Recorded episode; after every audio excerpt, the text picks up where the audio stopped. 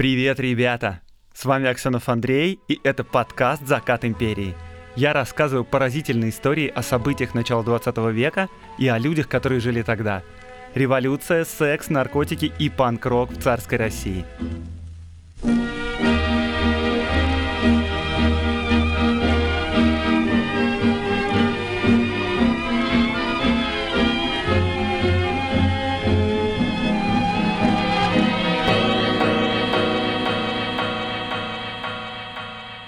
Сегодняшняя история больше похожа на сюжет хентайного фильма, чем на реальную историю. И на каждом следующем уровне все больше сложностей и больше женщин, с которыми можно завязать отношения. Но прежде чем я к ней перейду, чтобы не перерываться в середине выпуска, я хочу сделать рекламную паузу, и я прямо горжусь сегодняшним спонсором. Сегодня я вам хочу представить невероятно крутой проект. 90 лет назад, 5 октября 1930 года, вышел первый номер газеты Moscow Daily News. В Советском Союзе тогда жило и работало много иностранных специалистов, и специально для них начала издаваться газета на английском языке. Материалы для газеты писали известные журналисты и ученые, в том числе нобелевские лауреаты. Издателями были американская левая журналистка Анна Луиза Стронг и английская коммунистка Роза Коэн. Газета освещала важные новости, писала о науке, политике, технике, спорте, культуре.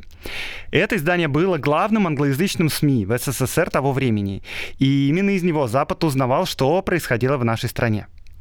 Так вот, сегодня, 90 лет спустя, запущен масштабный цифровой исторический проект, который с помощью материалов этой газеты переносит нас в то время. Это выглядит как современный новостной интернет-сайт, но только он про 30-е годы Советского Союза. Вы сможете прочитать лучшие материалы издания, критические заметки, репортажи, интервью, сводки новостей, рекламу джазовых вечеров в отеле «Совой» или импортных сигар. Очень круто. Главные материалы снабжены всплывающими подсказками, с помощью которых вы сможете узнать о судьбе героев. Или там, как то или иное событие повлияло на страну впоследствии. Или как сегодня выглядят места, про которые идет речь. То есть сегодня вы сможете легче читать статьи, не отвлекаясь на Google и Википедию. Всегда можно узнать, кто такой а, Отто Шмидт, Эйзенштейн или, например, чем занимался наш старый знакомый Максим Горький. Над проектом работала команда опытных переводчиков, редакторов, исторических экспертов. Еще в разработке проекта участвовали Сергей Минаев и команда журнала Esquire.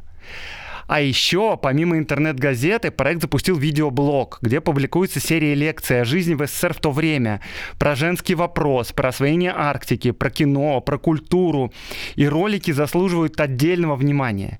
И поэтому в описании выпуска я дам сразу две ссылки. Первая на сайт газеты, а вторая на YouTube-канал. И мне самому лично очень понравился проект, говорю без стеснения, поэтому будет жалко, если вы его пропустите. Можете поставить подкаст сейчас на паузу, нажать ссылочку, пусть она откроется у вас на будущее, подпишитесь на YouTube-канал, а мы переходим к основной истории.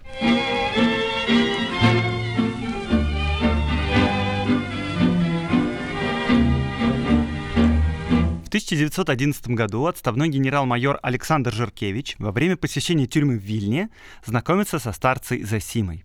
Старец сразу производит на генерала впечатление. Тихий, незлобивый. Он живет в отдельной камере и разительно отличается от обычных узников. Дни и ночи он проводит в молитве, истязает плоть, носит 8-килограммовые вериги. Камера его вся в иконах и больше похожа на келью. Вообще сложно представить себе, за что мог быть осужден этот человек. Начальство тюрьмы тоже относится к нему с симпатией. Собственно, именно поэтому за семьей разрешили жить в отдельной, а не в общей камере. Александр Жиркевич долго пытается выяснить, за что же был осужден старец. Засима поначалу не хочет ничего рассказывать. В итоге генерал узнает у него, что настоящая причина заключения в том, что Засима отказался нарушить тайну исповеди, и подробностей в силу священности тайны он раскрыть не может. Жиркевич понимает, что Засим осужден, видимо, несправедливо, и он начинает изучать его дело и встречаться со старцем чаще. Записи дневника от 12 октября 1911 года. Загадка для меня отец Засима, но от него веет удивительным, подкупающим добродушием. Входишь в его каземат и точно попадаешь в оазис мира, молитвы, довольства среди ужасов тюремной жизни. Засимия очень повезло, потому что Александр Жиркевич — это кристально честный, добрый и сострадательный гражданин. Это действительно отставной генерал-майор, служивший в военных судах, но сейчас он правозащитник. И повезло, кстати, не одному Засиме, а вообще всем заключенным Веленской тюрьмы. Вот еще цитата из дневника Жиркевича. Господи, дай силы для борьбы, не всели в меня привычку к чужому страданию, разбей мое сердце в тот миг, когда умрет в нем сострадание к судимому ближнему. Жиркевич талантлив, он прошел путь от защитника, помощника прокурора, следователя до военного судьи, но всегда во время своей службы внимательно и с сочувствием относился к заключенным и к подозреваемым. И постоянно Александр Владимирович пытается спасти невинно осужденных или смягчить условия в тюрьмах. В свое время он даже добивается от военного министра смягчения условий содержания под стражей. Помимо этого, Жаркевич поэт и публицист. Он знаком со множеством писателей и художников. Он встречался со Львом Толстым. Алья Репин, например, писал с него одного из своих запорожцев. Короче, это знаменательная личность. В 908 году, за три года до этого, он уходит в отставку со своей службы, протестуя против усиления мер наказания и становится общественным попечителем мест заключений и гауптвахт. То есть он становится правозащитником, продолжает бороться за улучшение быта и содержания заключенных. Как вы понимаете, Жиркевич берется расследовать дело старца Засимы. Чем больше он погружается в обстоятельства осуждения старца, тем больше он обнаруживает странностей и несостыковок. А после того, как Жиркевич знакомится ближе с Засимой, он уже окончательно убеждается, что Засима не может быть виновен. Итак, официально Засима осужден за изнасилование несовершеннолетних девочек 13 и 15 лет, которые он якобы совершил, будучи основателем и духовником Боголюбского женского монастыря в Пермской губернии в совершеннейшей глуши. Однако в деле много несообразностей, если не сказать больше. Во-первых, старец Засима — скопец. Ну, как бы на этом можно было бы закончить. Засима сам рассказал Жиркевичу, как отрезал себе греховный орган еще в конце предыдущего столетия. Казалось бы, как вообще могли скопца осудить за изнасилование? Деятельный Жиркевич связывается с Пермской епархией, начинает поднимать архивы, переписывается со свидетелями и знакомыми Засимы. Выясняется, что следователем был поляк-католик Галишевский, вообще враждебно настроенный к монашеству. Председатель суда барон Зальц, протестант-лютеранин, тоже к монахам относится без симпатии. Товарищ председатель суда, барон Медом, тоже из той же оперы. Вообще, получилось так, что православного монаха судили почему-то прибалтийские немцы. И помимо этого, весь суд проходил за закрытыми дверьми. В какой-то момент через знакомых Жиркевич даже получает доступ к делу и конфиденциально снимает с него копию. Там он обнаруживает, например, вот такие показания. Свидетель Кадесников – 1903 года, декабря 28 дня, я был у отца Архимандрита, и в это время приходят две сестры Марфа и Анна Гороженина, выпали ему в ноги, начали просить прощения, а именно в том, что, дескать, мы вас и безвинно напрасно оклеветали и ложно показали, попросили увольнения ехать к товарищу прокурору и объяснить ему чистую правду, с кем было сделано и когда наше гнусное преступление и куда мы ходили, пушай за этот наш поступок куда угодно девает нас, хотя в тюрьму, хотя в каторгу, на все согласны. Но и это еще не все. Жиркевич начинает копать, почему вообще против какого-то архимандрита возбуждают фиктивное дело и хотят его осудить. Кому вообще нужно мучить тихого и смиренного старца?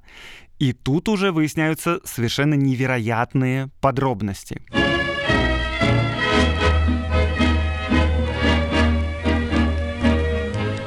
Жиркевич начинает изучать его происхождение – и оказывается, что он был незаконно рожденным сыном еврейки и родился в 1840 году в Черниговской губернии. Из моего подкаста вы хорошо знаете, как тяжело жилось евреям тогда в России. Как вообще еврей, тем более незаконно рожденный, мог стать архимандритом и попечителем монастыря? Жиркевич начинает изучать биографию Засимы, и у него буквально глаза на лоб лезут. Итак, Незаконно рожденный еврей Залман Мордухаев Рашин, перейдя в православие, поступает учиться за царский счет в главное военно-инженерное училище Санкт-Петербурга. Заканчивает его с отличием, работает по интендантскому ведомству, но так как детство юноша был склонен к религии, то в конце концов в 28 лет он переходит в монашество. И дальше происходит прям-таки удивительный взлет карьеры, невероятный для незаконно рожденного еврея, хотя бы даже и выкреста. За Симу рукополагают в иеродьяконы, затем затем в иеромонахи и назначает экономом архиерейского дома в Иркутске, что совсем-совсем неплохо. Позиция эконома — это важная и хлебная должность. Затем, после смерти иркутского епископа, Засима становится экономом и благочинным у красноярского епископа. Благочинный — это, по сути, заместитель епископа. Еще в то время в семи верстах от Красноярска Засима начинает строить Успенский мужской монастырь, находя для этого дела спонсоров. В 1875 году Засим уже настоятель небольшого мужского монастыря под Пензой и духовник женского монастыря по соседству. В 1883 году Засиму возводят в сан игумена, а в 1886 его делают архимандритом. Слушайте, э, сан архимандрита для той эпохи был очень почетным. Его носили только настоятели, ну, как минимум, средних монастырей, ректоры семинарий. Архимандритов на всю церковь было чуть больше 200 человек тогда. Большинство из них — это либо люди сильно пожилые, либо со специальным церковным образованием. Незаконно рожденный еврей в 46 лет архимандрит? Серьезно? Но Засима, похоже, не стремится к славе и к почестям. После Пензы он монашествует в одном из самых строгих и самых значительных монастырей, в Соловецком, причем простым монахом. Но, видимо, и Соловецкий монастырь слишком благоустроен для него, и он служит потом в Николо-Прилуцком монастыре под Великим Устюгом, а затем и в самом строгом монастыре в России, в Спасо-Ефимиевском монастыре в Суздале. Но и это еще не все. Засима стремится распространять православную веру. Жиркевич видя на практике совершенную несклонность Зосимы к сребролюбию, комфорту, ну также убеждаясь в его подвижничестве, уже без особенного удивления переходит к следующей странице из жизни Зосимы. Зосима отправляется в совершеннейшую глушь, в Пермскую губернию, в самый далекий Красноуфимский уезд, и там занимается миссионерством и крещением местных марийцев. И через некоторое время Засим организует там женскую обитель, снова находит спонсоров. И к началу 20 века это уже крупный монастырь с колокольней, церковью, трапезной и всем прочим, что полагается иметь монастырю.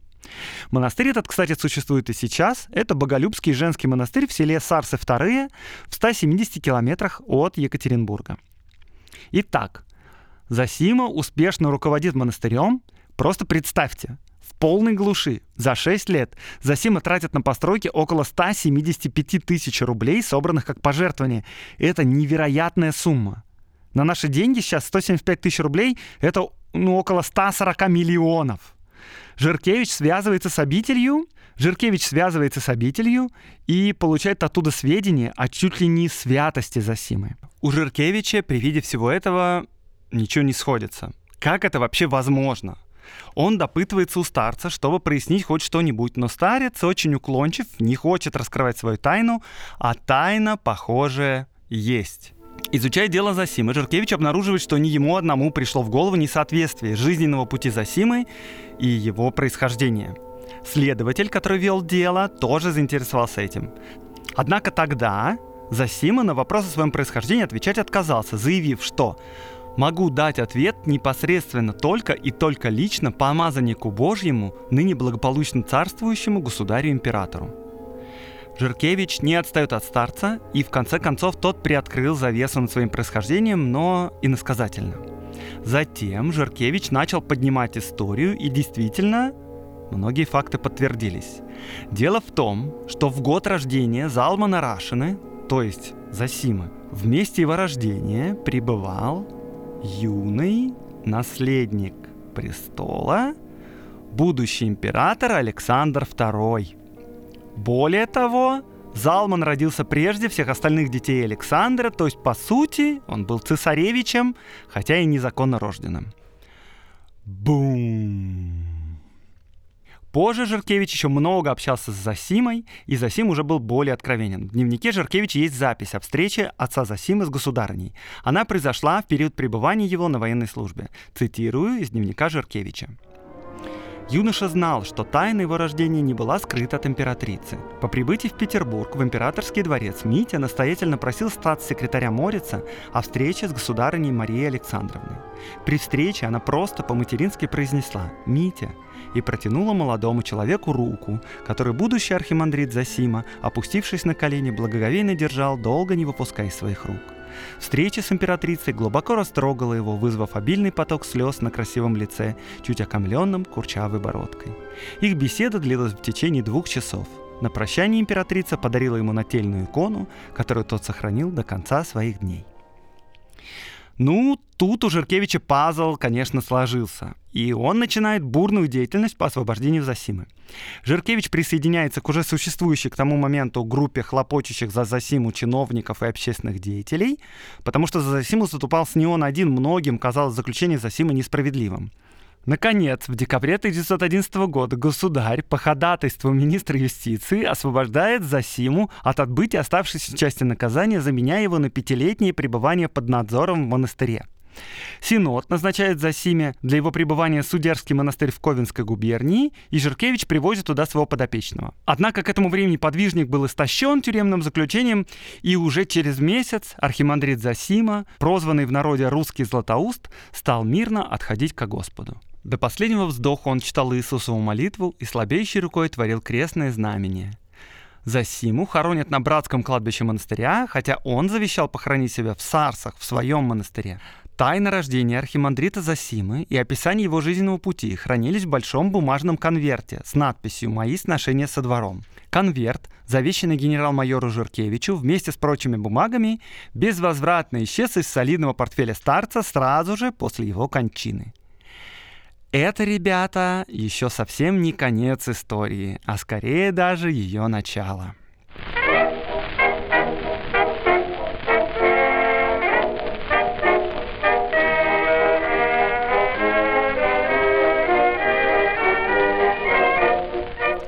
Генерал Жиркевич Впечатленный и восхищенный жизнью старца предпринимает серьезные усилия по его реабилитации. Жиркевич, кстати, как и положено образованному человеку тому времени, атеист, конечно, но к Засиме относится с невероятным уважением.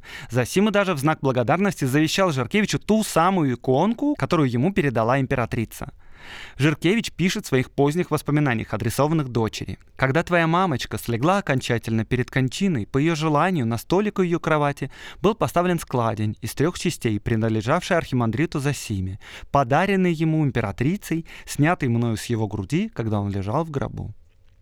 Александр Жиркевич пишет две книги и издает их за свой счет. Одна — биография Засимы, а другая «Архимандрит Засима был невинен» посвящена истории его процесса и разбору жалоб.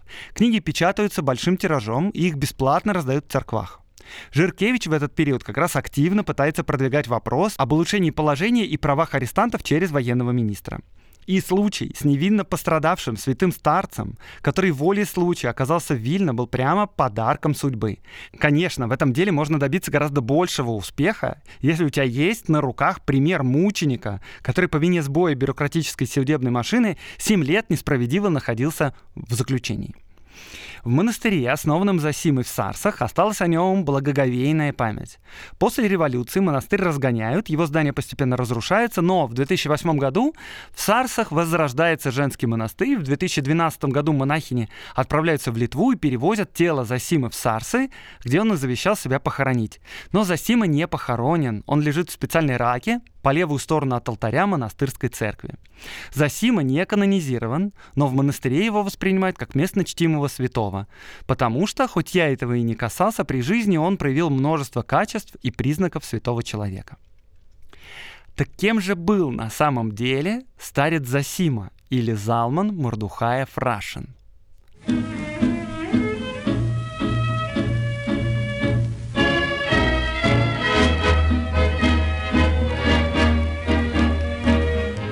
Если вас убедила довольно фантастическая история, которую я успел вам рассказать, то я вам сочувствую. Так же, как и сочувствую Александру Владимировичу Жаркевичу, который тоже совершенно очевидно поверил в историю цесаревича Мити Рашина. Материалы дела старца Засимы и обстоятельства это дела не оставляют пробелов и сомнений в настоящей жизни этого подвижника. Итак, Залман Мордухаев Рашин действительно родился в 1840 году в Черниговской губернии и был незаконно рожденным сыном еврейки. Конечно, он не был никаким цесаревичем, совершенно не имел никакого отношения к императорской семье, да и с императрицей никогда не встречался. Этому нет ни малейших подтверждений. Жиркевич в своих выводах в этом полагается только на свидетельство самого Засимы. В 12 лет маленький Залман попадает в рекруты, Постойте, скажете вы, как-то в 12 лет в рекруты? А вот так, при Николае Первом евреев берут в рекруты с 12 лет. Почему? Ну, просто потому, что они евреи, объяснений этому нет никаких. Кстати говоря, рекрутская повинность тогда ведется по очередности семей, по сложным правилам, но евреи, кагальная жизнь которых плохо контролируется властями, на все эти правила плюют и издают в рекруты, нагло подделывая бумаги детей бедняков, в том числе незаконно рожденных. Кто там будет разбираться в этих мойшах и залманах? Так что с большой долей вероятности незаконно рожденный Рашен попадает в армию не в свой черед. Залман попадает в кантонистский батальон, и это дно дна. Это такая специальная военная школа для детей-солдат и малолетних призывников. Николай I вообще, по-видимому, считал, что идеальные подданные государства — это солдаты. Послушные, исполнительные и одетые одинаково. Но вместо порядка исполнительности в кантонистских школах э, царит бесконечная муштра, дедовщина, постоянное унижение. А евреям там, естественно, приходится особенно плохо. Их прессуют, чтобы они приняли крещение. Никаких преимуществ, типа продвижения по службе, крещение не дает. Даже наоборот, принятие крещения ухудшает положение еврея-кантониста, потому что выкресты теряют поддержку товарищей по вере. Они остаются в полном одиночестве и после армии не могут вернуться в семью. Но Залман в какой-то момент поддается давлению, крестится и становится Дмитрием Александровичем Рашиным. В 18 лет Дмитрий Рашин зачисляется на действительную военную службу, попадает на интендантский склад в Тамбове, где становится вахтером. Ни в каком главном военно-инженерном училище Санкт-Петербурга он не учится. Ни с каким отличием ничего не заканчивает. Это чистый вымысел Зосимы, чтобы подтвердить свою легенду. Однако Дмитрий Рашин, безусловно, выдающийся человек, с талантом влияния на людей, с железным характером и упорством. Если бы не ограничения, которые у него были по рождению, он бы, наверное, сделал министерскую карьеру, не меньше. Служить Залману предстоит 20 лет. Но в 29-летнем возрасте Дмитрий делает первый прорыв. Он договаривается с полтавским архиереем и военным начальством о том, что его уволят из армии для поступления в монастырь. Что именно он для этого сделал, я не могу представить, но это фантастическое достижение. Ему служить еще 8 лет. Просто так в монастырь никого не отпустит, иначе так вся армия разбежится. И не сказать, чтобы монастыри сильно страдали от нехватки людей. Дмитрий, безусловно, крайне обаятелен и умеет управлять окружающими. Тем более удивительно, что он умудрился устроить все это только по переписке, без личных встреч, которые, понятное дело, невозможно, он же служит в армии.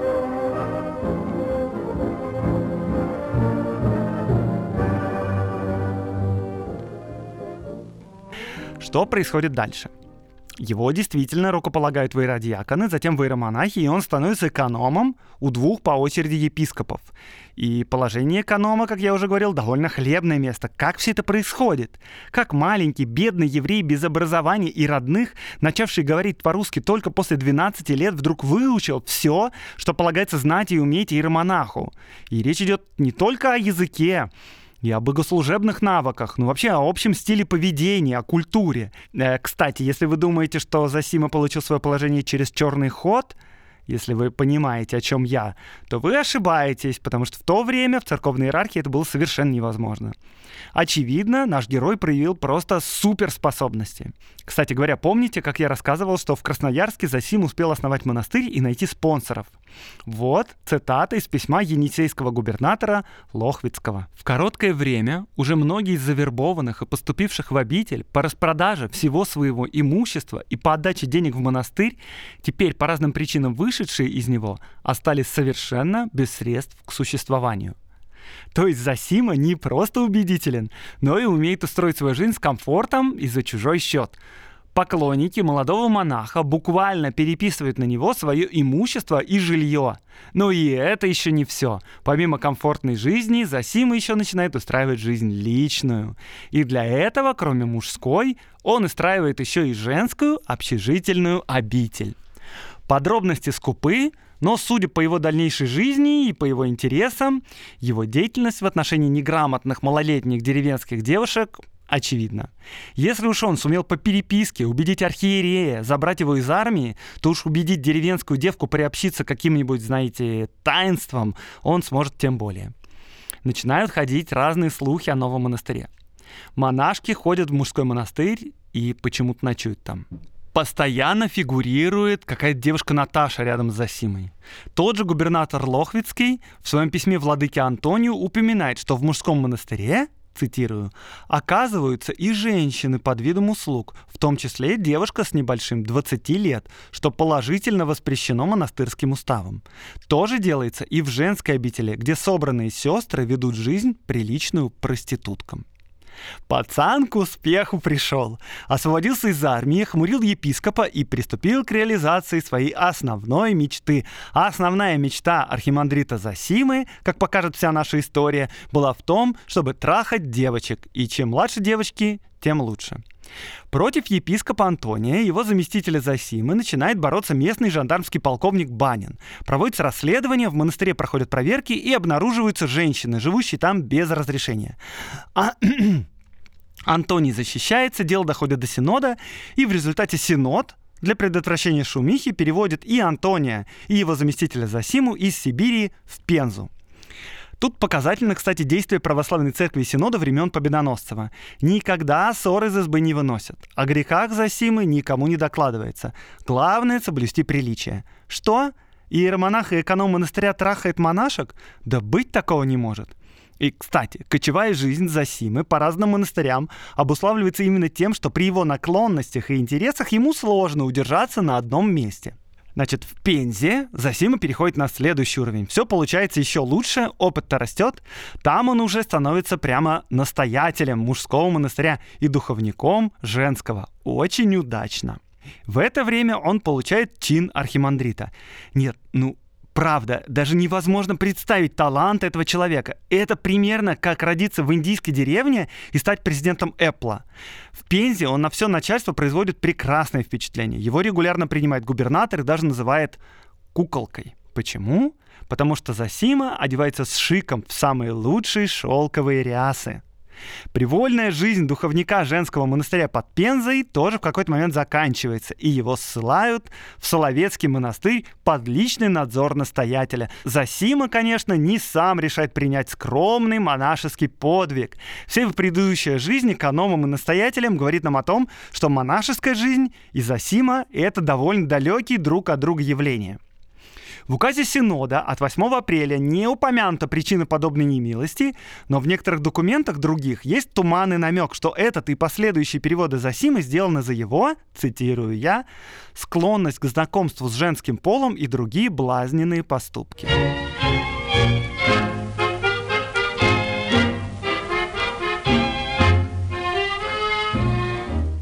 Но за Сими не привыкать бороться с судьбой. Он на Соловках затевает обширную переписку, тем более, что у него есть сочувствующие и покровители. Он пишет обер-прокурору Победоносцеву и его помощнику Саблеру множество жалоб на игумена Соловецкого монастыря. Более того, с первых же дней своего пребывания здесь Засима повел среди монахов агитацию против настоятеля. Зачем? Чтобы самому занять его место. Вместе с монастырской братьей Засима пишет донос Синоду о коррупции, царящей в монастыре. В результате проводится ревизия, настоятель архимандрит Мелентип увольняется на покой, а епископу Архангельскому делается строгое замечание.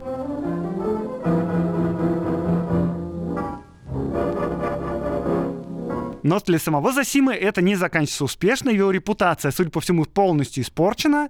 И его, как порочного скандалиста, переводят Соловков в глушь под Великий Устюг. Но там Засима тоже не скучает. Вот письмо епископа Великоустюжского в Арсенофе от 14 августа 1892 года.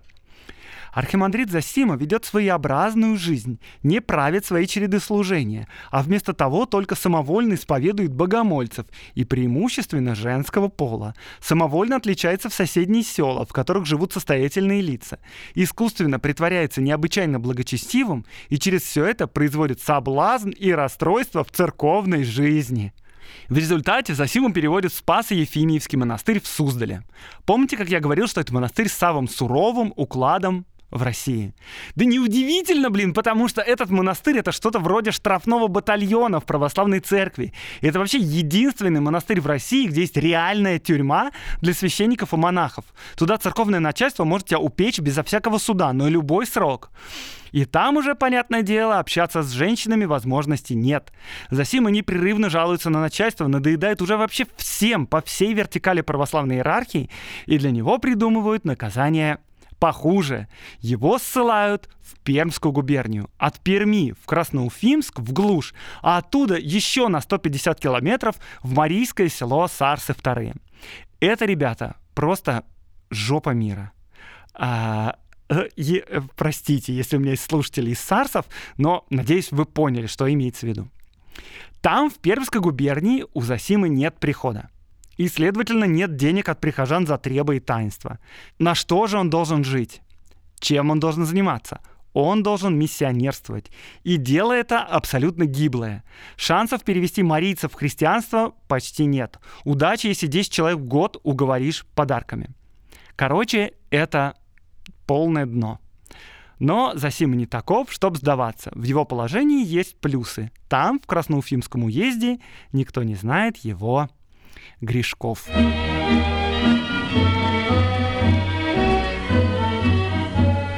Ну, тут Засима собирает волю в кулак и начинает все опять с самого начала. Он использует все свое обаяние, все свое красноречие и все свои способности и находит новых почитателей и спонсоров.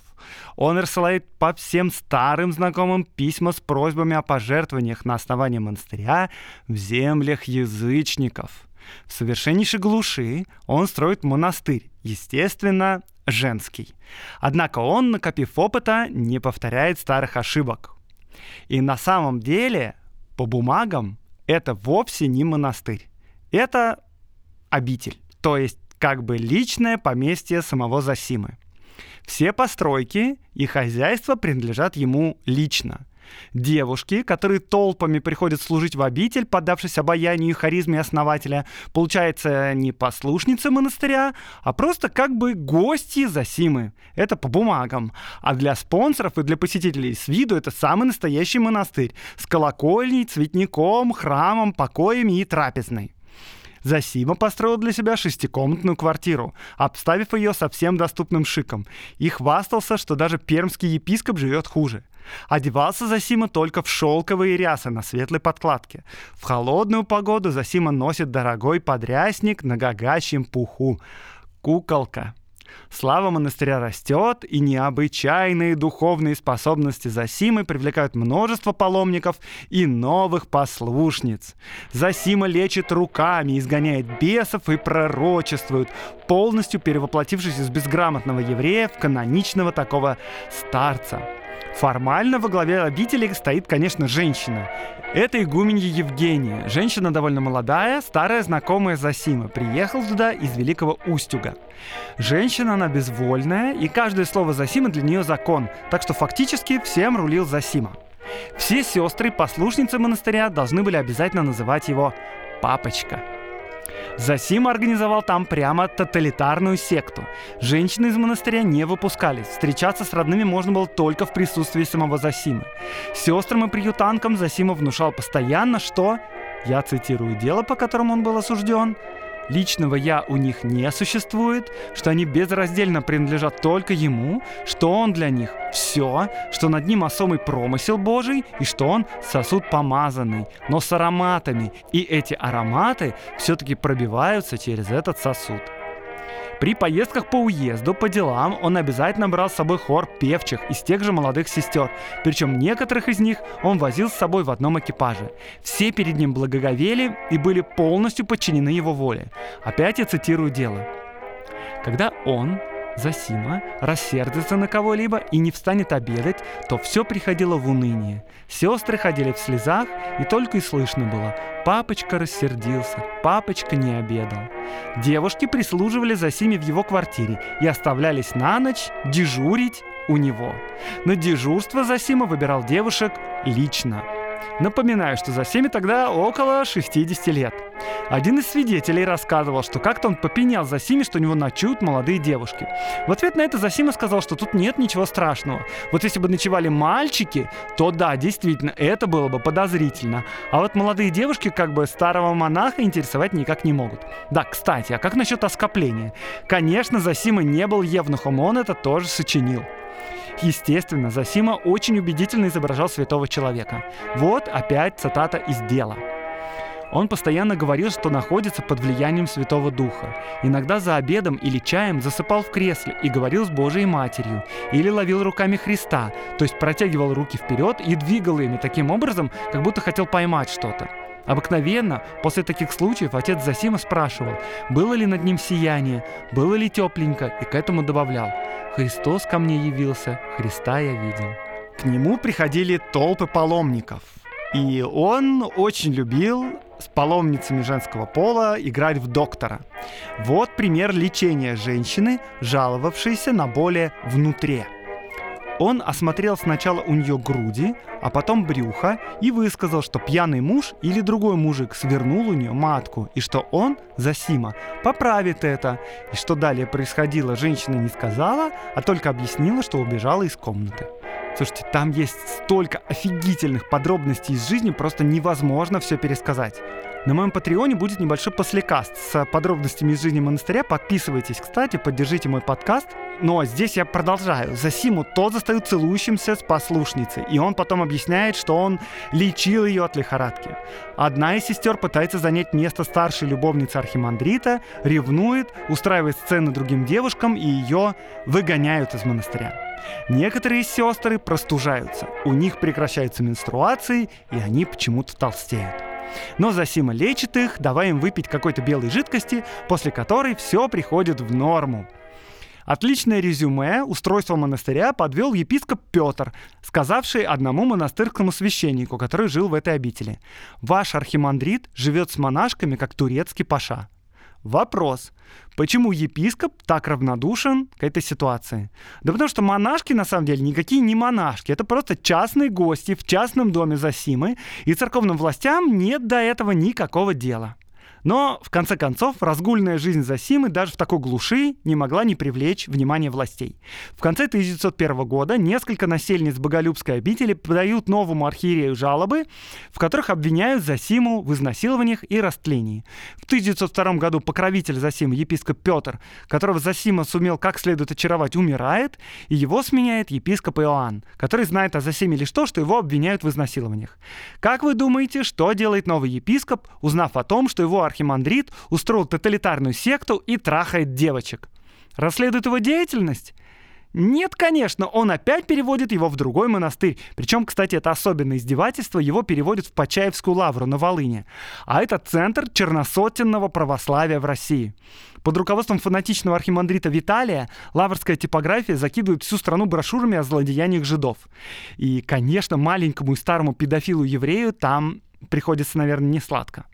В Сарсах же послушницы лишились своего обожаемого папочки, плачут и страдают.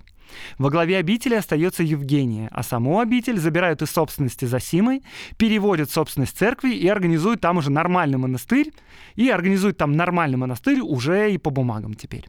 Но пострадавших перевод Засимы не удовлетворяет, и через год, в конце 1902 года, они подают жалобу прокурору. И это немедленно меняет все.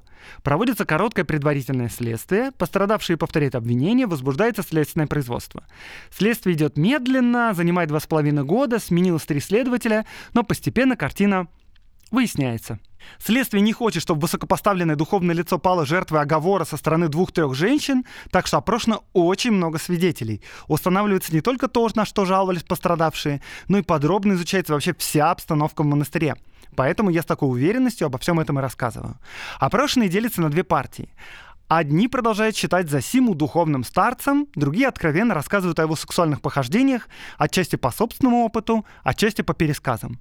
Набирается так много материала, что следователю нужно выбирать эпизоды, из которых будет составлено обвинение. Значит, а, отбрасываются все случаи секса с совершеннолетними по соглашению, естественно. Не находится доказательств для подпольных абортов, потому что все давно происходило. И, наконец, следователь решает не использовать даже неудавшиеся покушения на изнасилование. Остаются два эпизода. Изнасилование двух девочек, воспитанниц монастырского приюта, 12 и 14 лет. Обстоятельства преступления очень простые. Девочки остались на ночь по выбору архимандрита дежурить в покоях, и тот внезапно напал на них и изнасиловал, не вдаваясь в какие-либо объяснения и не тратя время на ухаживание. Суд приходится на сентябрь 1905 года. Как вы понимаете, это очень сложное и беспокойное время. Суд и правда проходит за закрытыми дверьми, что нормально для сексуальных преступлений против несовершеннолетних. Суд присяжных укладывается в один день, потому что Засим отказывается от услуг адвоката и вообще никак себя не защищает. Присяжные, а вовсе не немцы-лютеране, признают его виновным, и суд приговаривает его к 11 годам каторжных работ. И так как Засим уже стар и слаб для каторги, Ему по закону наказание заменяет на 16,5 лет тюремного заключения. И дальнейшую историю вы знаете.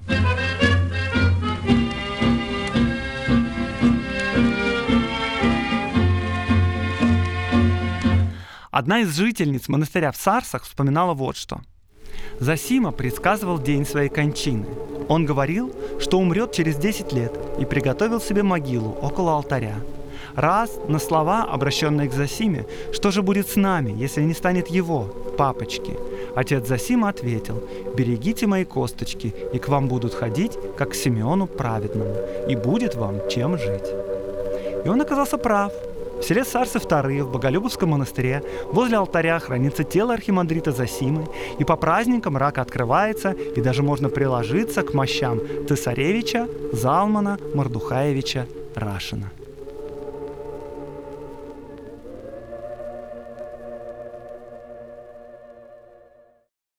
А сейчас специальный бонус для тех, кто дослушал до конца этот выпуск. Если две недели в ожидании нового выпуска моего подкаста слишком долго, то у меня для вас хорошие новости. Я побывал в гостях в трех подкастах, и вы можете послушать их на досуге. В порядке выхода я сейчас вам их скажу. Первое — это подкаст Next Media. Там я рассказал про свой подкаст, как он вообще начинался, что я делал, чтобы его развивать, как проходят стримы и все такое. Второе это подкаст «Скептиконь». И там я был в гостях, и мы рассуждали про невероятный взрыв популярности разной мистики, эзотерики, разных гипнотизеров, и вообще, что тогда происходило в обществе, как к этому относились люди, почему это было так популярно. Ну и нескольких героев наших из прошлых выпусков мы вспомнили, типа Филиппа Низье.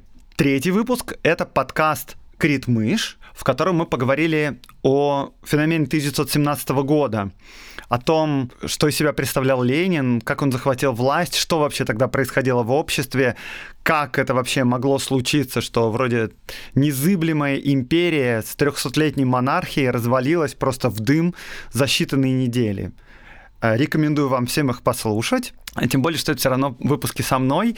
И ссылки на эти подкасты будут в описании к этому выпуску.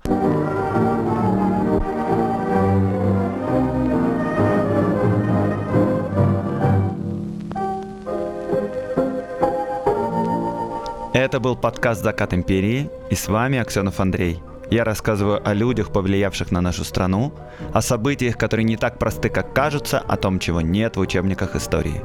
Лайк, репост, подписывайтесь на мой канал. До новых встреч в новых выпусках подкаста.